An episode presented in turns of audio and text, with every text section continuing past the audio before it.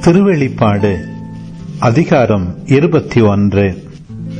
பின்பு நான் புதியதொரு விண்ணகத்தையும் புதியதொரு மண்ணகத்தையும் கண்டேன்.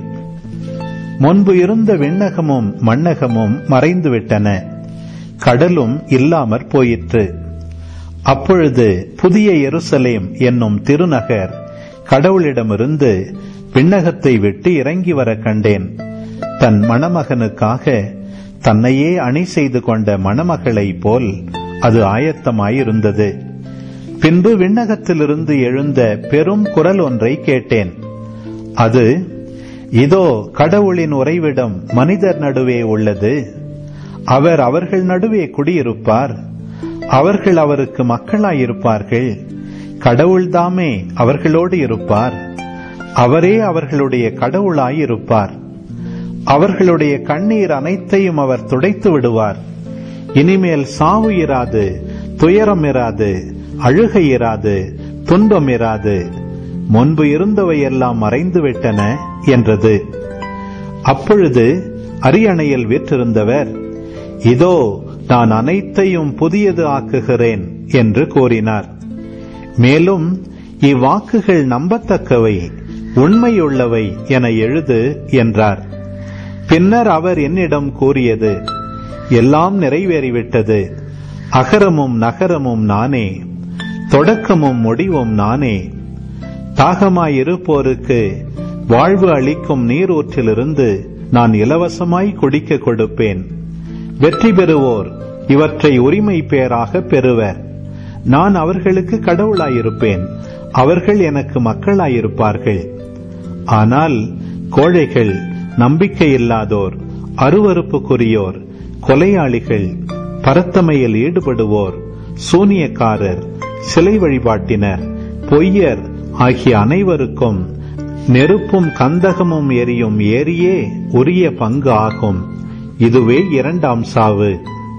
இறுதியான அந்த ஏழு வாதைகள் நிறைந்த ஏழு கிண்ணங்களை கொண்டிருந்த ஏழு வானதூதர்களுள் ஒருவர் வந்து வா ஆட்டுக்குட்டி மணந்து கொண்ட மணமகளை உனக்கு காட்டுவேன் என்று என்னிடம் கூறினார். தூய ஆவி என்னை ஆட்கொள்ளவே அந்த வானதூதர் ஒரு பெரிய உயர்ந்த மலைக்கு என்னை கொண்டு சென்றார். திருநகரான எருசலேம் கடவுளிடமிருந்து விண்ணகத்தை விட்டு இறங்கி வருவதை எனக்கு காட்டினார். அதில் கடவுளின் மாட்சி விளங்கிற்று. விலையுயர்ந்த கல் போன்றும் படியக்கல் போன்றும் அதன் ஒளி பளிங்கென துலங்கியது. அதைச் சுற்றி பெரிய உயர்ந்த மதிலும் அதில் பன்னிரண்டு வாயில்களும் இருந்தன. வாயில்களுக்கு பொறுப்பாய் பன்னிரண்டு வானதூதர்கள் நின்றார்கள். இஸ்ரேல் மக்களுடைய பன்னிரண்டு குலங்களின் பெயர்களும் அவ்வாயில்களில் பொறிக்கப்பட்டிருந்தன. கிழக்கே மூன்றும் வடக்கே மூன்றும் தெற்கே மூன்றும் மேற்கே மூன்றுமாக அவை அமைந்திருந்தன. நகரின் மதில் பன்னிரண்டு அடி கற்களை கொண்டிருந்தது. அவற்றில் ஆட்டுக்குட்டியின் பன்னிரண்டு திருத்தூதர்களின் பெயர்களும் எழுதப்பட்டிருந்தன. என்னோடு பேசியவர் நகரையும் அதன் மதிலையும் வாயில்களையும் அளக்கும் பொருட்டு பொன்னாலான ஓர் அளவுகோலை வைத்திருந்தார். அந்நகரம் சதுரமாயிருந்தது. அதன் நீளமும் அகலமும் ஒரே அளவுதான். அவர் அந்த அளவுகோலை கொண்டு நகரை அளந்தார். அதன் அளவு இரண்டாயிரத்து நானூறு கிலோமீட்டர். அதன் நீளம் அகலம் உயரம் எல்லாமே ஒரே அளவுதான். பின் அவர் மதிலை அளந்தார். அதன் உயரம் இருநூற்று பதினாறு அடி. மனிதரிடையே வழக்கில் இருந்த அளவைகளையே அவரும் பயன்படுத்தினார். அதன் மதில் படிக கற்களால் கட்டப்பட்டிருந்தது. அந்நகரோ தூய்மையான கண்ணாடி போன்ற பசும்பொன்னால் ஆனது. நகர மதிலின் அடிக்கற்கள் விலையுயர்ந்த எல்லாவித கற்களாலும் அணி செய்யப்பட்டிருந்தன.